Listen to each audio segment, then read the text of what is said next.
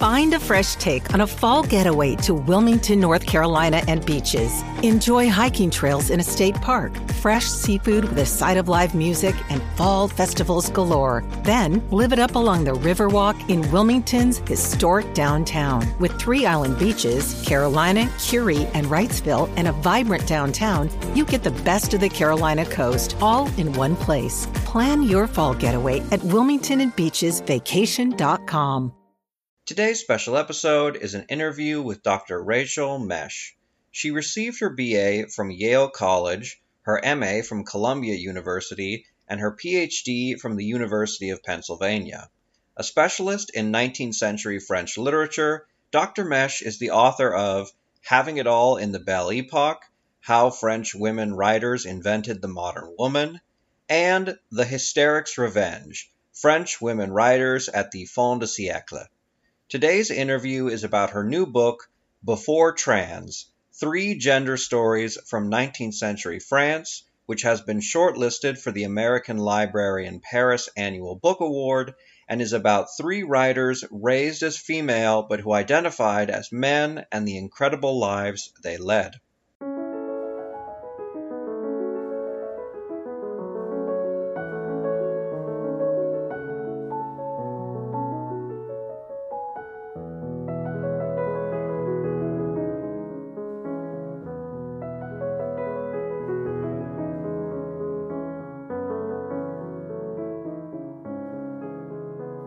So, thank you very much for joining me on the podcast, Dr. Mesch.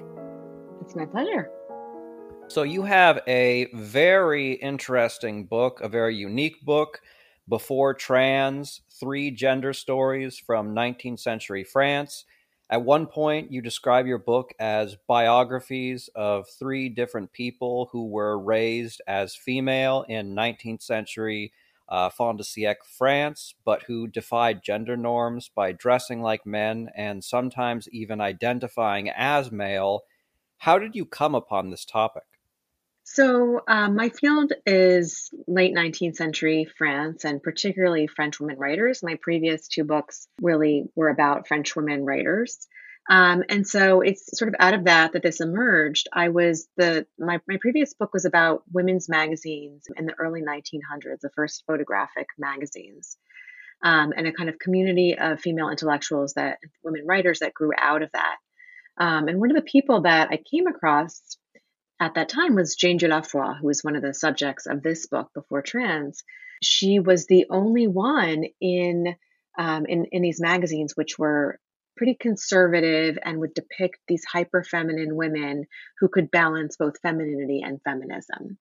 But that was not the case with Dieulafoy, who appears just as she does in, in, in the book. And by the way, I should just say at the outset, I use the female pronouns to refer to these figures, even though their gender identity is very much in, in question here in the subject of the book. We could talk about that at some point, but I didn't feel that it was a choice for, for me to, to make as a historian. So it kind of preserves the disjunction between their lived identities and the way in which language at the time allowed them to be known.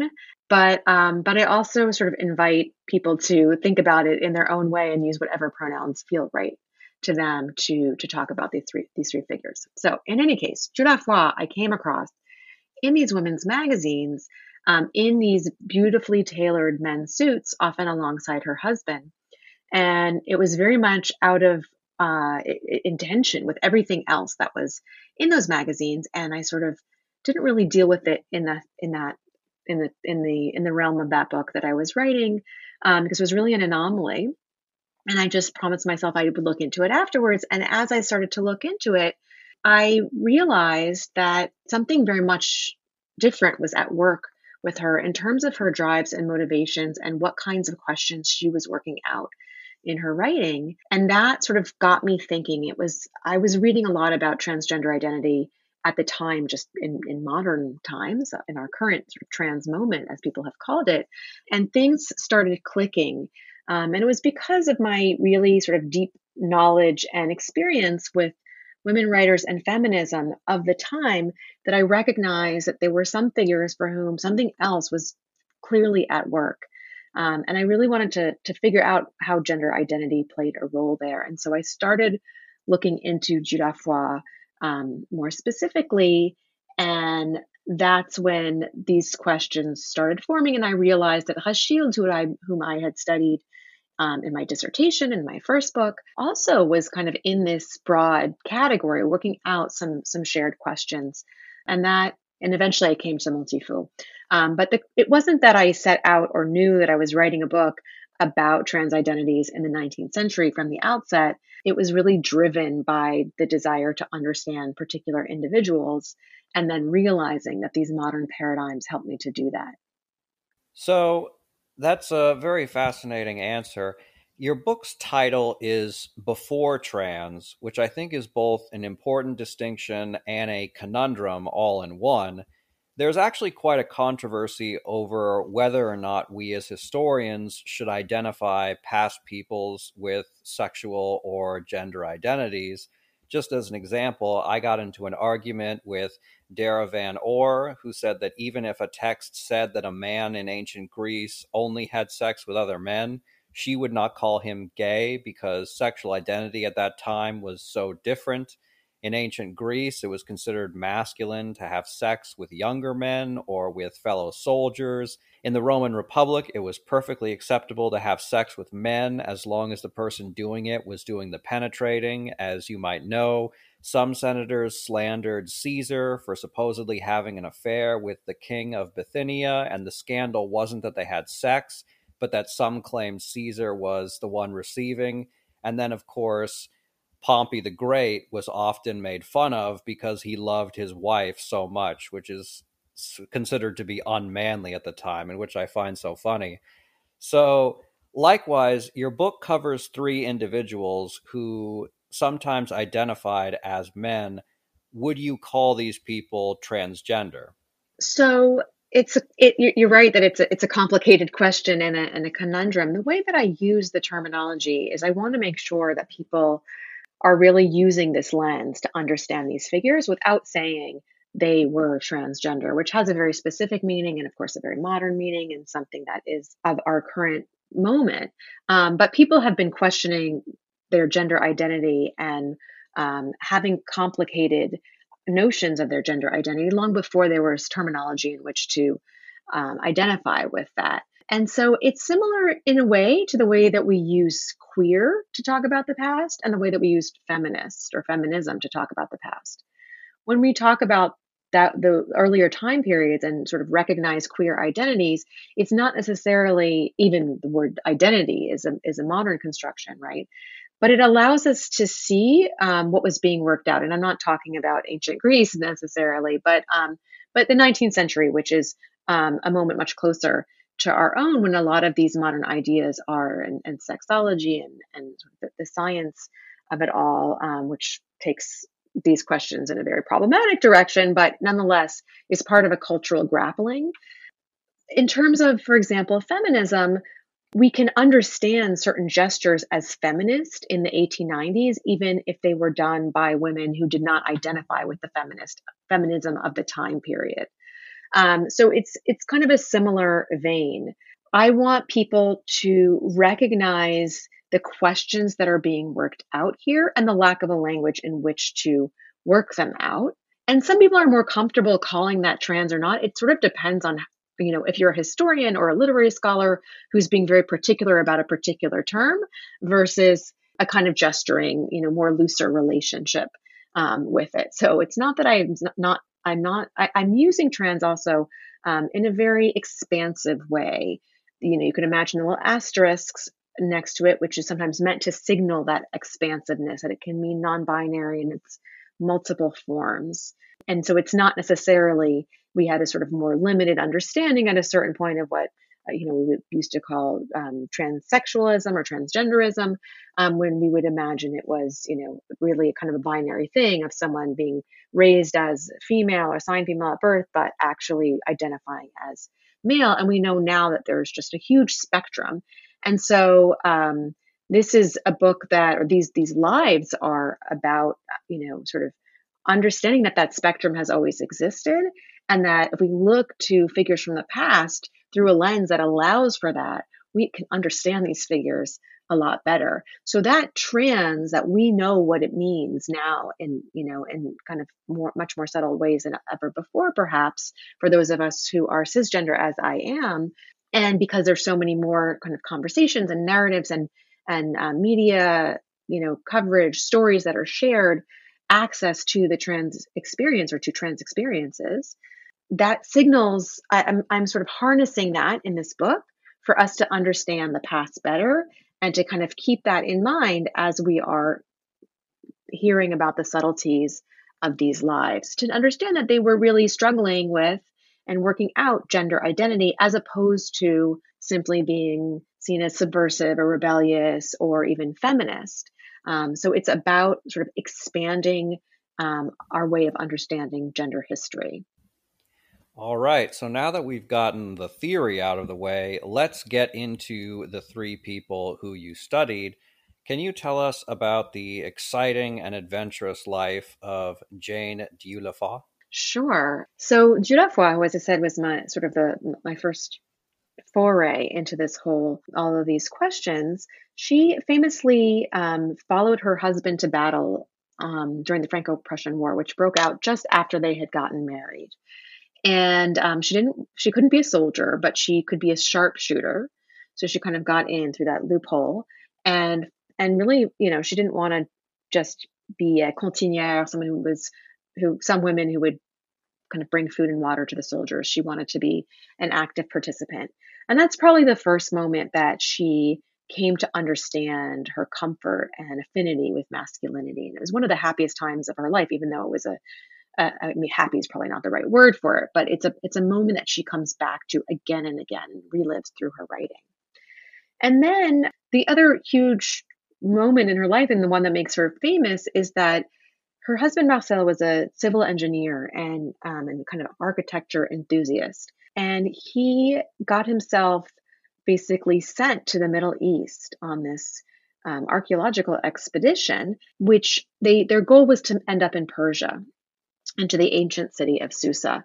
Um, and she came along as she was supposed to be the photographer and sort of, you know, take notes and on on the journey. And she ended up writing travel logs and taking hundreds and hundreds of photographs um, that were published in the Tour du Monde, which was a new travel journal that was very popular because right people couldn't go to these exotic places, but they could read about them, and there was a whole fad and fascination with reading about them. So, um, so she goes along with the team and again sort of finds herself in this, begins wearing um, men's clothing again, and passes easily for a man because in in the Middle East and in Persia, um, you couldn't, if you're a woman, you had to be veiled when you were circulating in public. Public, and so she could only be assumed to be a man the way that she was dressed alongside the other members of the team. Um, it's a very harrowing first uh, mission and they end up coming back and getting very close to Susa, but not really making it. And they come back and they think that's it. They're never going to go back again. But they do end up making the second mission where they um, are wildly successful and they bring back parts of um, these ancient palaces that are, you can still see on display in the Louvre today. And this makes them absolute celebrities. It's hard to it's hard to sort of fathom or to articulate the it's hard to find the analogy in modern parlance for what, what the, the level of celebrity that bringing finds from Persia would afford you in the late 19th century. But they were sort of above reproach, just absolutely admired. There was the Salle Dieulafoy that was open in the Louvre, and um, and she they would lecture around town, be invited to the president's home, and um, and and and she went on then to write novels and to be a kind of public intellectual and eventually be a part of these women's magazines as well. And was you know absolutely venerated. And she continued to wear men's clothing in those beautifully tailored men's suits that I um, that I that I mentioned earlier, as well as to keep her hair cropped short. And I think she sort of made a decision um, that she couldn't go back to the life that she had briefly lived as kind of as his wife, who was dressing as a woman in the interim between Persia and um, the Franco Prussian War. And she was basically in this category by herself and accepted for that and lived a very happy and successful life. Um, but there was still sort of another side to it that I was really interested in in the book, which is in some of her novels um, and some of her other writings and in the travelogues themselves, you get this narrative of her process of coming to terms and trying to understand her gender identity um, and her affinity with masculinity. She sees herself as a kind of Joan of Arc hero uh, figure and, and hero, and that that heroism authorizes her pants wearing. So she's wearing pants. Um, you know, the the title of that section of the of the book is masculinity for God and country. And you and what I was so interested in because actually my background is as a literary scholar, um, not a historian. Um, I kind of migrated to history because I found that the frameworks allowed me to do more um, a different kind of literary analysis and to see some of these writings in a different context. But what really fascinated me in these in the writings was this repeated effort to make sense of herself and to kind of return to the same set of questions um, that so clearly resonate with her life story. Um, and so there's this there's this tremendous optimism and confidence that that she develops, but there's a the other side of it is a kind of vulnerability that she clearly feels that comes through in her efforts to find her peers to figure out who she identifies with and she goes back she's not a modern woman she is more um, sees herself as an ancient one right? And that what's happened in society is that we've lost these kinds of women who could be like men. And so she comes to these narratives but you also find in her archives there are unpublished biographies of gender crossers over time. And in that, I think you really see that the searching and the quest and and we don't we don't know why she worked on it with on them with her husband Marcel. We don't know why they were never published. You know, we can sort of imagine, but um, but there's just pages and pages of them sort of painstakingly looking at the Abbé de Choisy and others from earlier time periods. Although there's one contemporary who is an opera singer known as Stuart who sings soprano. And there's that you you know the the rep, through the repetition you can really feel some of the yearning and the searching that was still going on. One thing that I learned from your book is that women had to have a permit to wear pants. Do you want to explain that? Oh yes. Um, so that's the the famous permission de travestissement, um, it was illegal in France, in Paris in particular, to for women to wear pants without one. And that law was actually only um, stricken from the books in, I think it was 2013, actually. Um, so a lot of this, a lot of us have been breaking it for a long time. There were only a handful of women who went through the trouble of procuring one and we don't have the records because um, they're they're just the, the archives are, are incomplete there. Um, but we do know that um, they they you needed one, and um, and that these three had that in common. You were supposed to have a medical um, reason for it, and um, but clearly people with means had ways of sort of getting around that. You are quite the rebel. So, your next biography is of Marguerite Eymery, who later took up the name Rashilde. Is it Rashilde or Rashild? Rasha- Rashild. See, yeah. see, it threw me off because he said he was a Swedish noble. So, okay, uh. um, yeah, I didn't. I you see, as a Swedish, I assumed like if it was Swedish, it'd be like Rachilde or something. Well, she probably wasn't pronouncing it correctly. Okay. Yes. Well, anyway took up this name, which you say much better than me, after being possessed by a ghost. Since I've spoiled it, care to tell us the story? Um, sure. So Rachilde's grandparents were spiritists, um, which was kind of a well, it was a thing, bit of a fad in the second half of the 19th century. Um, but they were true believers. Um, and they believed that you could commune with other worlds. And when Rachilde was a teenager, she was exploring, she was writing, she was writing stories for the local paper and um, and really avoiding being married off um, and you know discovering herself in various ways. And um, and so she basically staged a séance where she said she was being possessed um, by the spirit of a Swedish nobleman who was speaking through her and whose name was Rachilde. And um, and so she begins telling stories this way and telling the story of Rachilde and how he's looking for his um, lost lover, and um, his her her mother, who's who it was her mother's side, the spiritist grandparents, is fastidiously taking notes in a notebook that Rachilde claimed to have have kept, and when she retells the story, she refers to her her mother's notebook.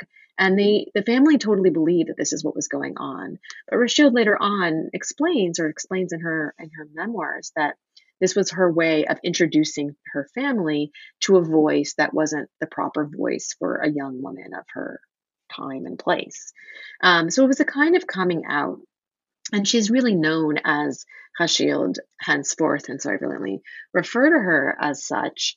Um, and she's known; she's the most famous of the three that I write about. She's she's known to French literary scholars. When she tells her parents about a year later, she she reveals to them, you know, like this was just sort of a I was, you know, this was this wasn't real. The mother says, "Well, how can you be sure? How can you be sure that um, that you're not actually being possessed by this man from another era?" Um, and so she had this strange thing where she was constantly declaring who she was and who she was not. Um, she would also call herself a werewolf, a monster, a cat, all kinds of other avatars. And the people she would say this to would sort of laugh and say, oh, she's being provocative, you know, aha, that's just, you know, who she is.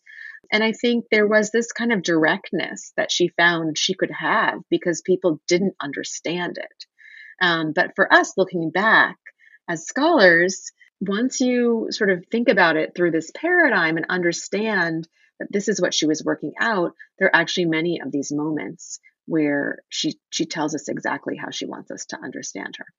Thank you very much for that. So finally, there is Marie Amélie Chartroule de Montifaud, later known as Marc de Montefaut. Can you tell us about Mark's exciting life running from the police? Sure. So Mark de Montifaud, um, that she starts signing her name Mark as when she works as an art critic, which is her first um, writing gig, basically. Um, and she's quite successful at it. And art historians know that name and don't necessarily know, um, um, you know, the, the, the details of who is behind that moniker. But her art criticism still sort of stands historically as relevant because she re- reviewed people like Manet in the salons. She sort of gains her reputation. She starts writing um, these sort of Christian histories um, rewritings of of, um, of folklore, and um, with a kind of sexy twist.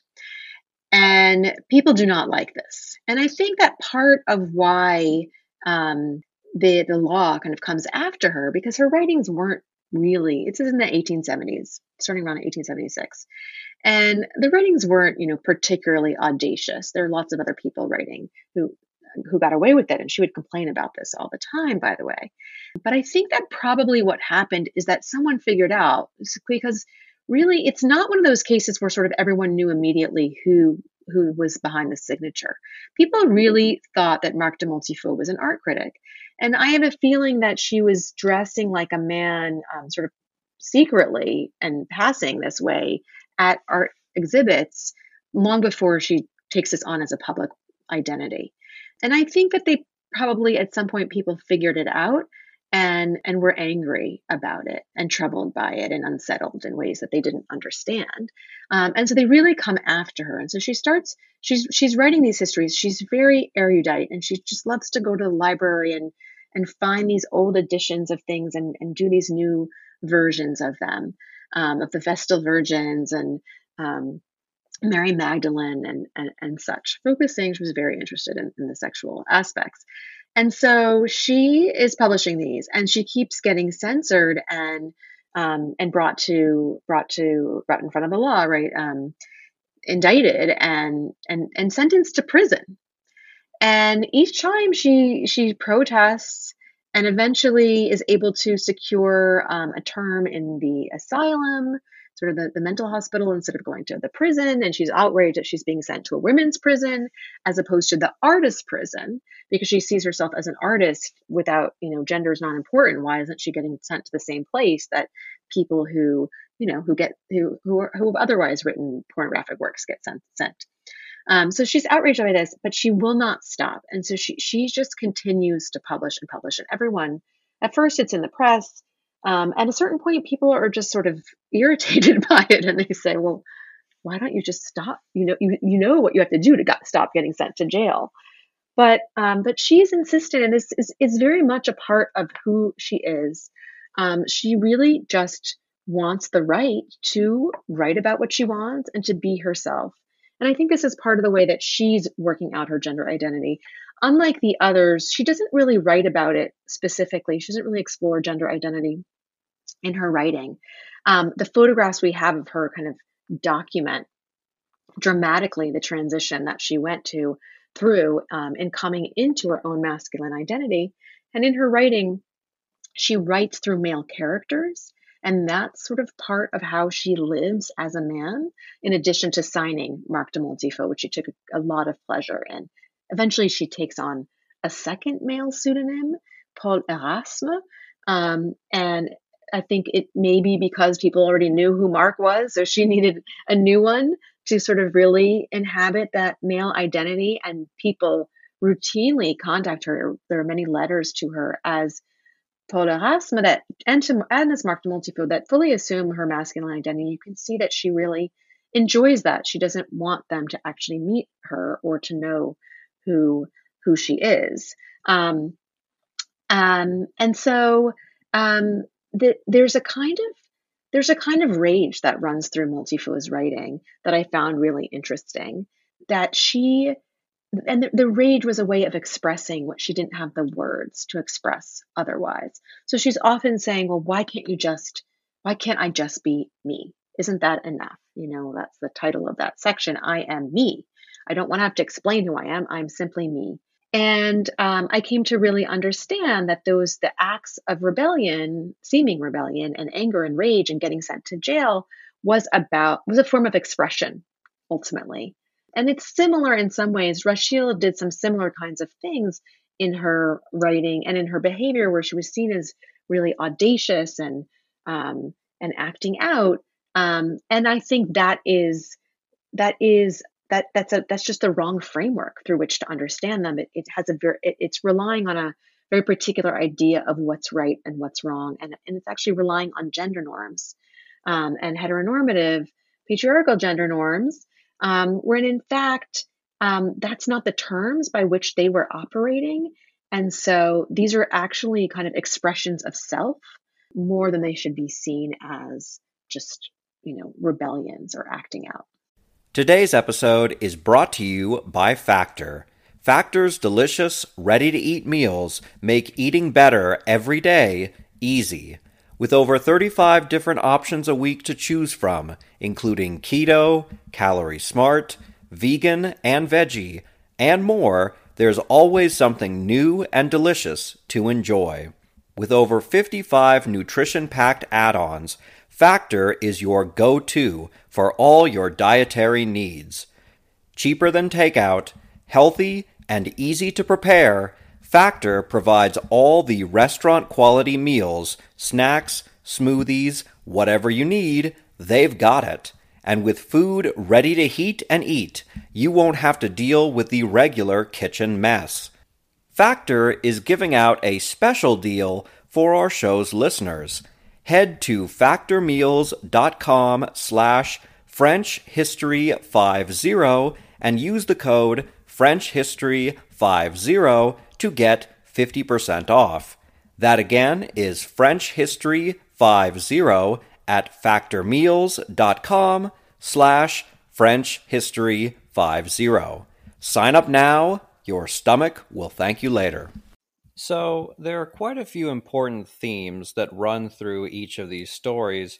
One is language and literature.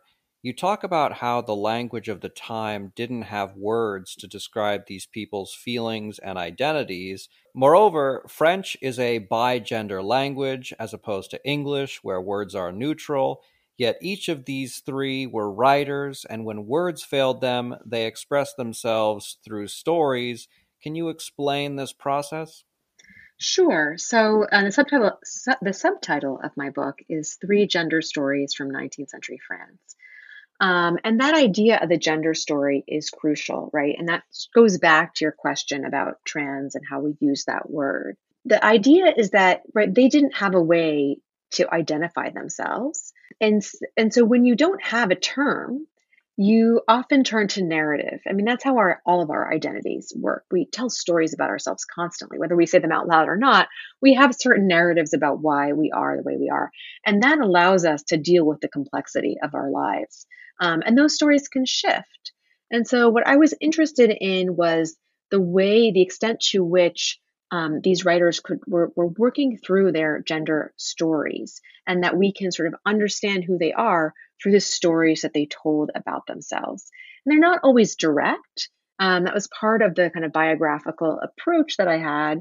Um, it was really being deeply immersed in their biographies and their writings of all sorts and their photographs, the ones they took, the ones that were taken of them, that allowed me to pick up on these resonances in different parts of their lives and to see, for example, when Dieulafoy was had characters who were at war in battle, that those were the same images that she used to describe herself in more personal writings. I was I was really taken with the way in which um, they were working through and making sense of themselves through their writing, um, and that being a writer and the stories that they told really were um, in some certainly life affirming and perhaps even life saving. Rachilde struggled with depression um, throughout her life, and especially in the early part of her life. And you can see with these figures that they they settle into their identities through being able to render them in writing and in and in stories. And so, for for example, for Dieulafoy, this idea of masculinity for God and country, as I said before, you sort of watch her come into this through her through the travelogues and her her recognition of her own heroism and her own strength, both in the Franco-Prussian War, but then in her abilities to be part of the team in Persia. And then there are these novels that she writes actually about gender transition, about girls who or who, who thought they were girls and then sort of become boys and young men in the second part of their lives through their heroism and through their service to to God and country. And you see how that really echoed with her own life. So that was the first one that really clued me into the way that she was using her writing in this way. And that made me think about Rachilde in a different way, whom I'd encountered before, and to realize that she was doing something similar. And there are a few characters in her fiction, particularly in her novel Monsieur Venus, which has a character named Raoul who shared Mary, a, a female character who um, who fenced and who dressed in men's clothing and sort of switched around with pronouns actually, and and that's a, a, a story where the inability to fit into language is actually painfully on display, even though it's a decadent novel and it's not usually seen as being particularly sentimental it gives expression indirectly to this vulnerability that makes sense um, in this other context. Um, and so, so the gender story, Rachilde is she is incredibly prolific. She lives into her 90s. She keeps writing up until the bitter end. And when you recognize some of the ways, some of her avatars in her writing, and in the ways in which she's thinking about gender, you start to see some of the repetitions and this reworking, reworking, re- reworking of the gender story. Um, Montifaud was a little bit different, as I said, because she doesn't describe it directly, but all three of them wrote and wrote and wrote and wrote. And I think it was a sort of therapeutic writing, um, sometimes a frustrated writing.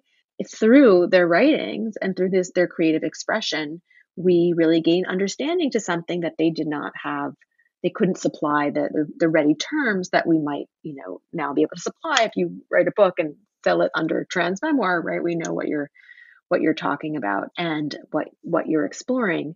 Um, and so i really wanted to by putting them together in this way reframe the way that we think about figures from the past and you know in light of our kind of concern about anachronism and presentism and not wanting to po- impose our modern narratives I think there's a way that we can still use our uh, our our modern frameworks to hear what they were saying more clearly. Another major theme is the Franco-Prussian War.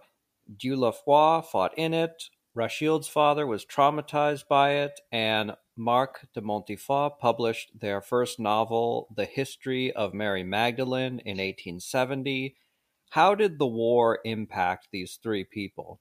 I'm really glad you asked that. That was something I sort of started thinking about um, late in the project. And it's very interesting, actually, that um, for Dieulafoy and Montifaud, I saw a connection there that they they both. Well, I mean, Dieulafoy succeeds in being a part of the war, and I think um, really right that's such a pivotal part of of her self understanding and and plays a role. And she she has a novel called Volontaire, Volunteer, which is about someone joining the army during the French Revolution, and it's so clearly about her own role in the Franco-Prussian War, and there's so much feeling in it, so so much feeling in it, and it has to do with the the most important scene really is when she puts on the uniform, um, the volunteer uniform, and that's when she kind of becomes a man, and there's a kind of transformation.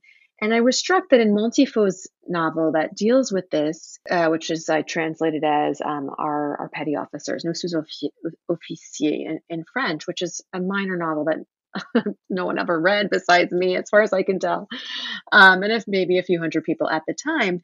But it's about um, the aftermath, and it's about going back to Alsace, and she sort of found this common enemy in in Germany um, that she can direct her rage towards. That's a stand-in for her own in betweenness, I argue, um, and her own sense of gender exile, as I put it.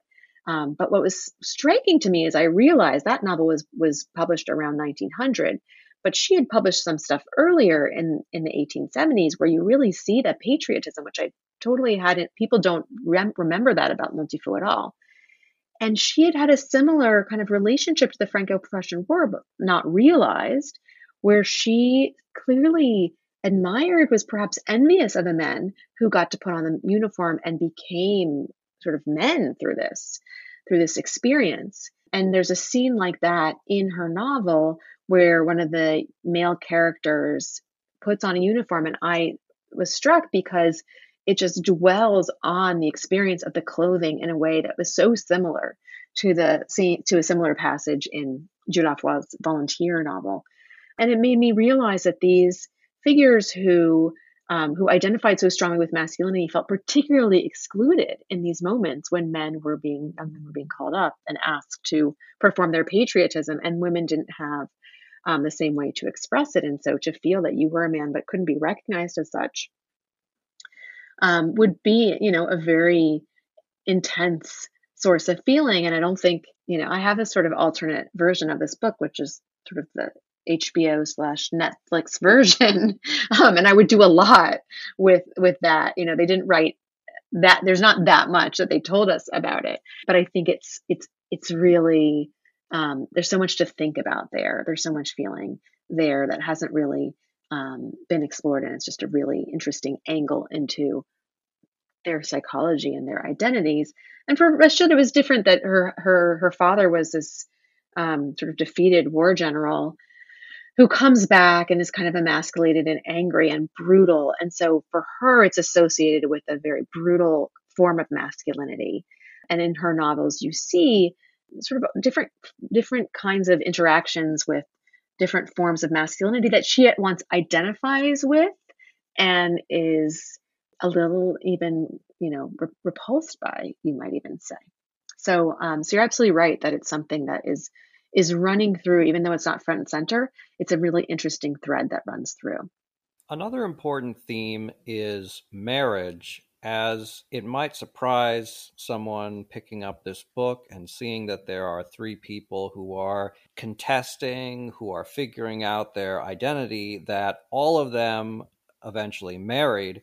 What struggles did marriage bring and how did it impact them? Were there any positive impacts from it? Sure. And that's another great question. In fact, this book started out, um, it wasn't quite this book, but I thought I was writing a book about marriage.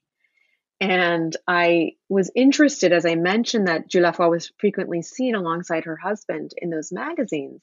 And so I was interested in some of these kind of power couples where the wife had these real were was very intelligent and was appreciated for her intelligence. It wasn't that she had to sort of express that intention with her marriage. And that can be said for all three of these marriages. They were married to men that very much appreciated their brilliance. They didn't necessarily appreciate the men back in the same ways, uh, although they're different. Dieulafoy and Marcel, her husband, were very much a power couple. They were best friends. You know, you could sort of wonder about his sexuality and how he fits into this. I talk a little bit about that in the book. That you know, and they and they're together. They're often in when people see modern photographs. When people see photo, photographs of them now, um, you know, they look like they've been described as two gay men. They actually is a picture of them that appears in Leslie Feinberg's Transgender Warriors, which is a kind of history of of trans people who she had, uh, puts in that category over time. And she has this picture of the Dieulafoy whom she doesn't really know who they are, but she says, "Who, you know, Is, what is this? A, a, a gay male couple from the 19th century." So, so that's sort of interesting, if anachronistic. Um, but there is something there in that they, they they they sort of dressed alike and are this very happy pair for the most part. So she married someone who was very much someone who understood her. Um, Rachilde marries she describes her marriage as a kind of suicide. Um, she marries because she is struggling. She needs stability. She needs a place to live. She needs to be able to write. And her husband, who ran the um, Journal of the Mercure de France, which she um, worked at as well, and was actually very, very prominent. I mean, she should be a lot better known. She was the literary editor there um, and had the power to really make or break um, people's careers and from about 1900 to 1930. So the marriage worked for her in the sense that um, it was stabilizing, but there was no love there on her part, and it was painful. Her husband was boring, and she was not, and um, and so there there are letters from her that really speak to that. And he figures in her in her novels sometimes sort of obliquely as this dull, um, somewhat domineering controlling figure, but it wasn't like he was violent or anything like that. And he dies long before her. So, you know, it's tragic in the sense that she doesn't have a true love. And Montifaud is mysterious that way. Her novels are quite sexual and she she's definitely was attracted to women but she also there's a lot of you know heterosexual sex in there and so it's hard to sort of imagine that she didn't have a lot of experience beyond that of her husband based on her novels. Um, but who knows? She maybe just read a lot. And, but her husband was older, and she, there's a letter from her where she's telling La Fronde, where she worked, the feminist newspaper, um, where she worked for a few years, saying, "Sorry, my husband died yesterday. I won't be in until you know two days from now." Um, so didn't, she didn't need a lot of time off after that happened. And I, I think part of what was interesting to me about the marriages is that I'm not sure that these figures, had they been born, you know, 20 years later, whether they would have married. But at the time, it was sort of the only way to to continue. It was dangerous to be single and dangerous for a number of reasons. You know, when Rachilde applies for the pants permit, she says, I, I need this so that people will address me as a journalist and it was sort of a, a means of protection for her to be able to to wear pants. Um, so I think you know we have to remember how vulnerable to appear feminine. Not that they really necessarily did. Rachilde did at, at various points, but they certainly felt vulnerable out and about in Paris um, without that protection. A final theme I noticed is the theme of feminism. Feminism wasn't as strong in France as in England, but there was still a feminist movement during the Third Republic. How did each person respond to the challenges of feminism? Um, so that's a great question. We, you know, we know about these figures in part because of feminist history and women's history and all the great work that's been done.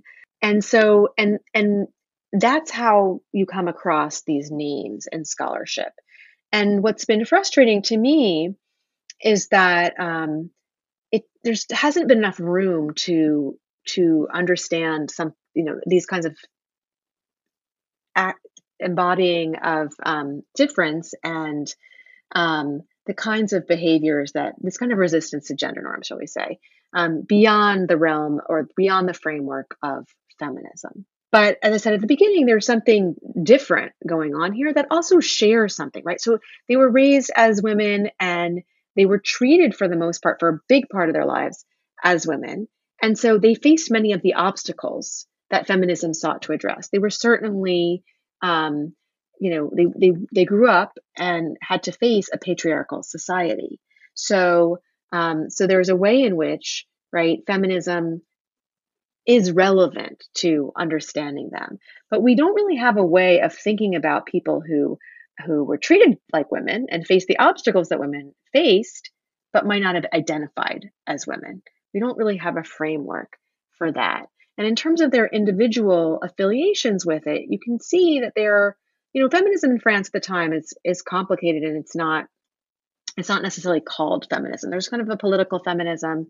Um, it hasn't even really focused much on suffrage until a little bit later. Um, it's focusing on sort of laws around marriage, around children and child welfare, on poverty, on making conditions better for women, on on working women and and and things like that. And so these weren't necessarily the causes that these writers who were kind of more part of an elite intellectual milieu were were caught up in. Um, Foix becomes part of this sort of feminist intellectual community of writers, but her main feminist cause is that women should be able to participate in combat. it's a very niche feminism, and she supports this this group of women writers. Um, but her feminism, when she writes what she calls feminist theories later on, and you can see this is again like one of these topics that she's working and reworking and reworking. That's where she works out this sort of ancient woman thing. And the thing that she describes as her ideal woman, and she sort of chastises modern women for not being this, sounds a lot like a certain kind of man. And so she's using that term in a way that no one else in her time period is using. Rachilde is incredibly frustrated because everyone sees her as a feminist when feminism is sort of coming into view in the 1880s and 90s. And she describes um, there's a letter in her archives where she's responding to someone saying, You're like the 10th person who's asked me to comment on this. Why does everyone ask me about feminism? And she's so clearly irked, which we see much later on in her pamphlet from the 1920s called Pourquoi je ne suis pas féministe, right? Why I'm, why I'm not a feminist. she couldn't have stated it more clearly. Again, we all thought, you know, people continue to think that's just being provocative because by modern terms, it looks like what she's doing is a feminist gesture. Um, but really, what she's saying there is, I'm not a feminist, people, because I'm not a woman. She says that rather clearly, like, I don't identify with femininity. I'm not, I don't think of myself as female. I'm kind of more neutral. And, uh, and so feminism, because it doesn't, it really doesn't identify them and they're, they're angry about it to a certain degree because it's a kind of misgendering, really. I think we might think about it in that way, that kind of chafing at it that you feel, especially from Rachilde, is like, don't put me in that category. That's not what I'm doing. At the same time, my book is trying to, I think that, you know, feminist scholars have a lot, have a lot to offer the analysis of these kinds of figures. And because the terms didn't exist, because these categories are fluid and present themselves in different ways, um, there's going to be some intermingling with what looks like feminism. And so I'm really hoping for a kind of um, working together of trans history and feminist history um, that works out that, that the relationship between them and formulates it so that when we look at these from figures from the past we can we can articulate them better i mean i have um, been writing about these figures for a few years and I get frustrated when people read it and acknowledge it and seem, you know, fascinated by by it and then go on to write about these figures sort of just not factoring in the, the, the paradigm shift that I'm proposing. And so I think that it really requires a much more nuanced idea of feminism.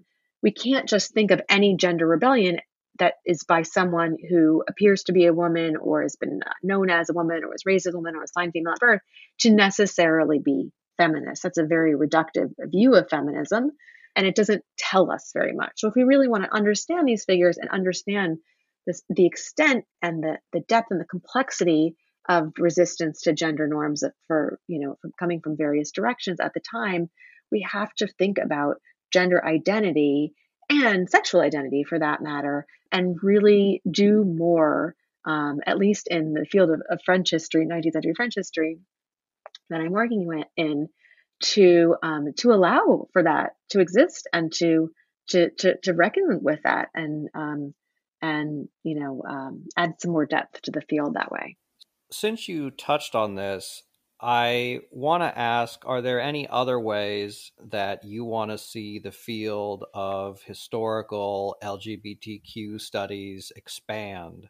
I think it just has a lot of room for expansion. Uh, and I, um, I, I mean, I, I, would say so specifically, I would like that, I would like it to expand in a way that makes it really comfortable and inviting for LGBTQ individuals to feel like they have a voice in it. And, you know, I think that that's something that happens with scholarship, we don't realize how much the parameters of our field determine who takes part in the field.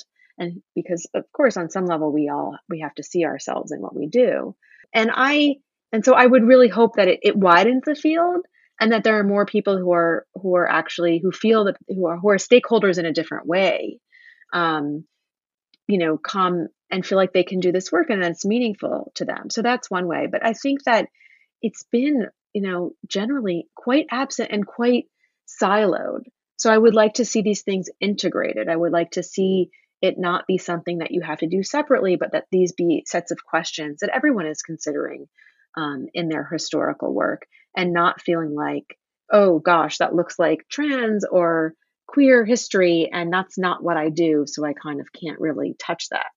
I think that, you know, people have anxiety about overstepping and, and moving in these kinds of different directions. And so, um, just as with I want trans history to become more, um, you know, intermingled with with feminist history, you know, that that's sort of my my my vision more broadly because I would love for this to be a conversation that you know there's a whole field participating in.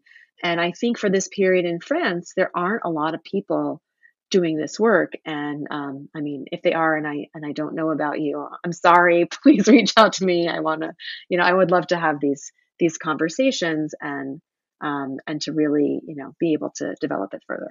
So a final question is that i imagine that this was a controversial and difficult topic to write about from many different angles what challenges did you face when writing the book so it hasn't yet been controversial. Um, it's you know, I think it, it's it's I, I can see why one would assume that it it had it would be the challenge to me is that I as I said I didn't set out to write a book about trans history.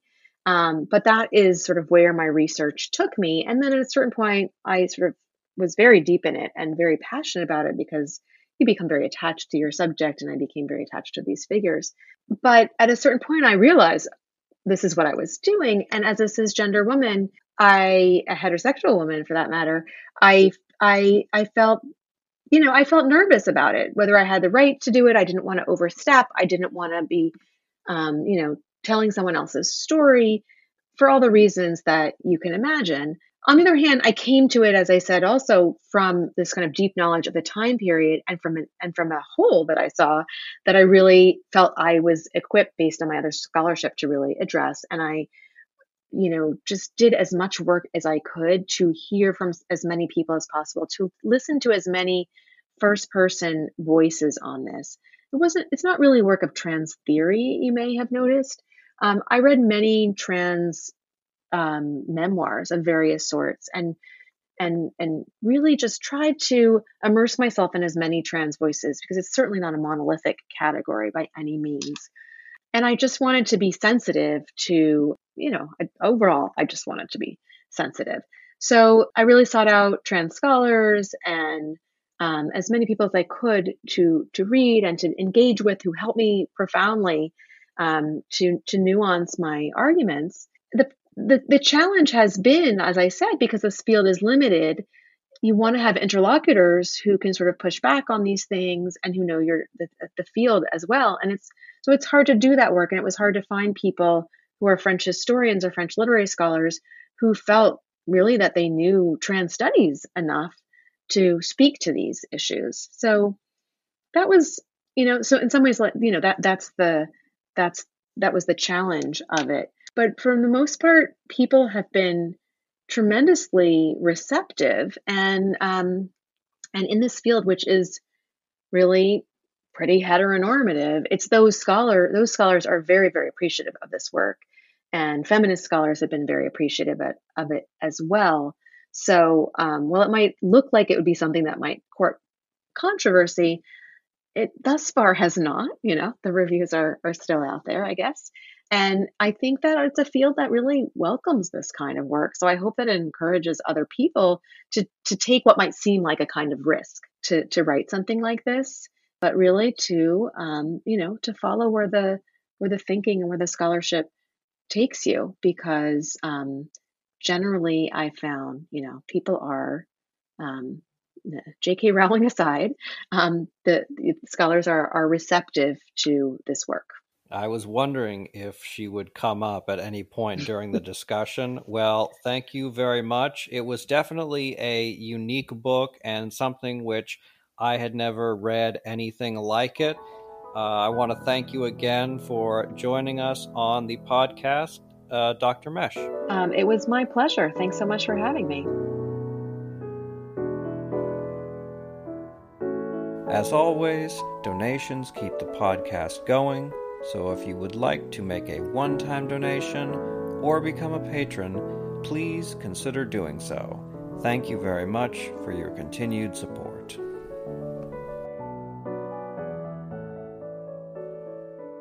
Waiting on a tax return? Hopefully, it ends up in your hands. Fraudulent tax returns due to identity theft increased by 30% in 2023. If you're in a bind this tax season, LifeLock can help.